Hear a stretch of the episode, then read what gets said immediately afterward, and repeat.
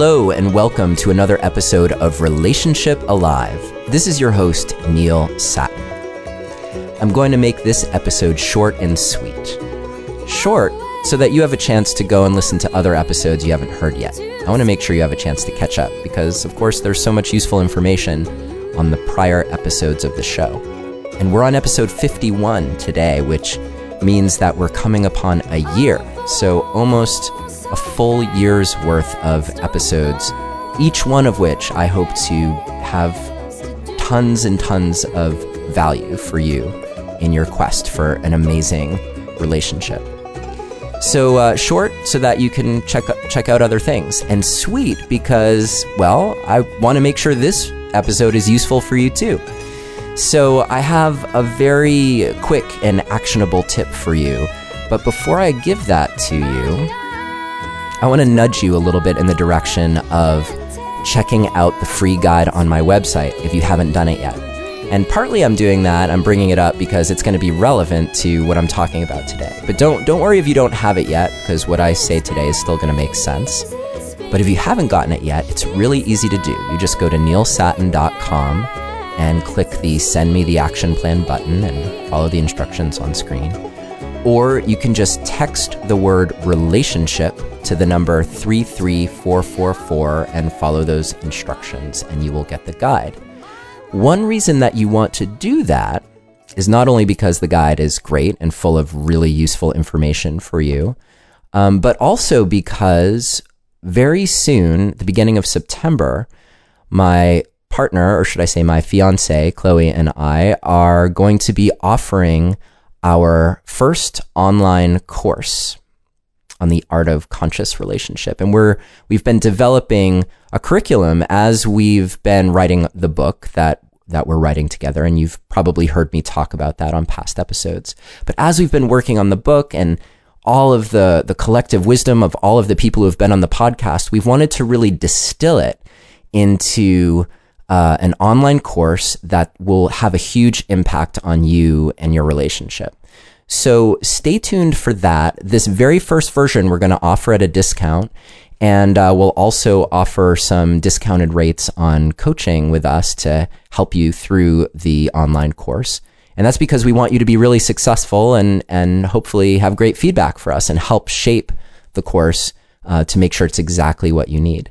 And the reason that I'm telling you about this is not only so you can start planning and get excited for, for joining us after Labor Day, but also um, because the way that you can find out about it is by grabbing the free guide and then you're on my mailing list. And that way, um, I'll shoot you an email and you'll know exactly the details of what's happening, get the special deal on the course fee. And um, yeah, it's so it's a win-win all around. You get great information in the guide and you get a heads up for when the course is starting.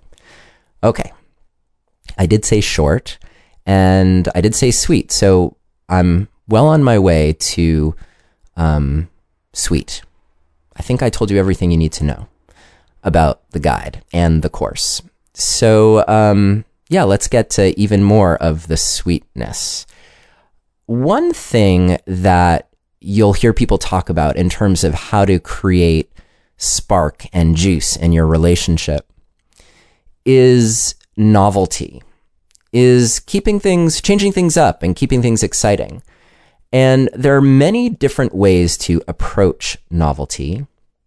Some of them more sustainable than others. Some of them more uh, excitable, exciting than others. And uh, I want to go over one of those ways today. And it's not your traditional way of creating variety.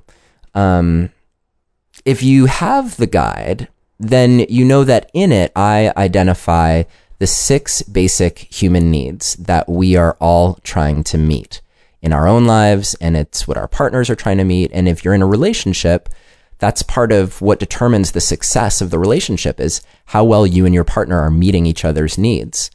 Now that's all explained in the guide, but one of those needs, the most important in some respects, is actually the need to contribute to the world. And the reason why I say it's one of the most important needs is Because if you focus on the need for contribution, then it can lead to all of your other needs being met. It's pretty spectacular in that way. It's like the wonder need or something like that. And the reason why I'm bringing it up is because it is also potentially a source for amazing variety and novelty in your relationship to keep things juicy and exciting. Now, here's why. Because what I want to encourage you to do, if you're in a relationship, is to get in a conversation with your partner about how together you can contribute to the world.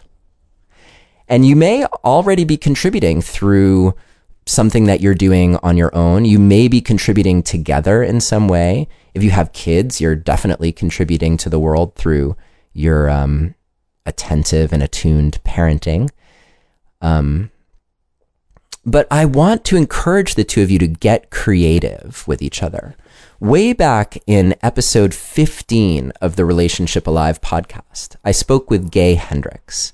And according to Gay Hendricks and his wife, Katie, who are the authors of the book Conscious Loving, as well as Conscious Loving Ever After, one of the keys to having a successful, thriving, long term relationship is the degree to which you and your partner are engaging your own creativity. And if you can engage your creativity together, it creates all this magic. And one of the reasons why being creative together is so magical is because it keeps things novel and different.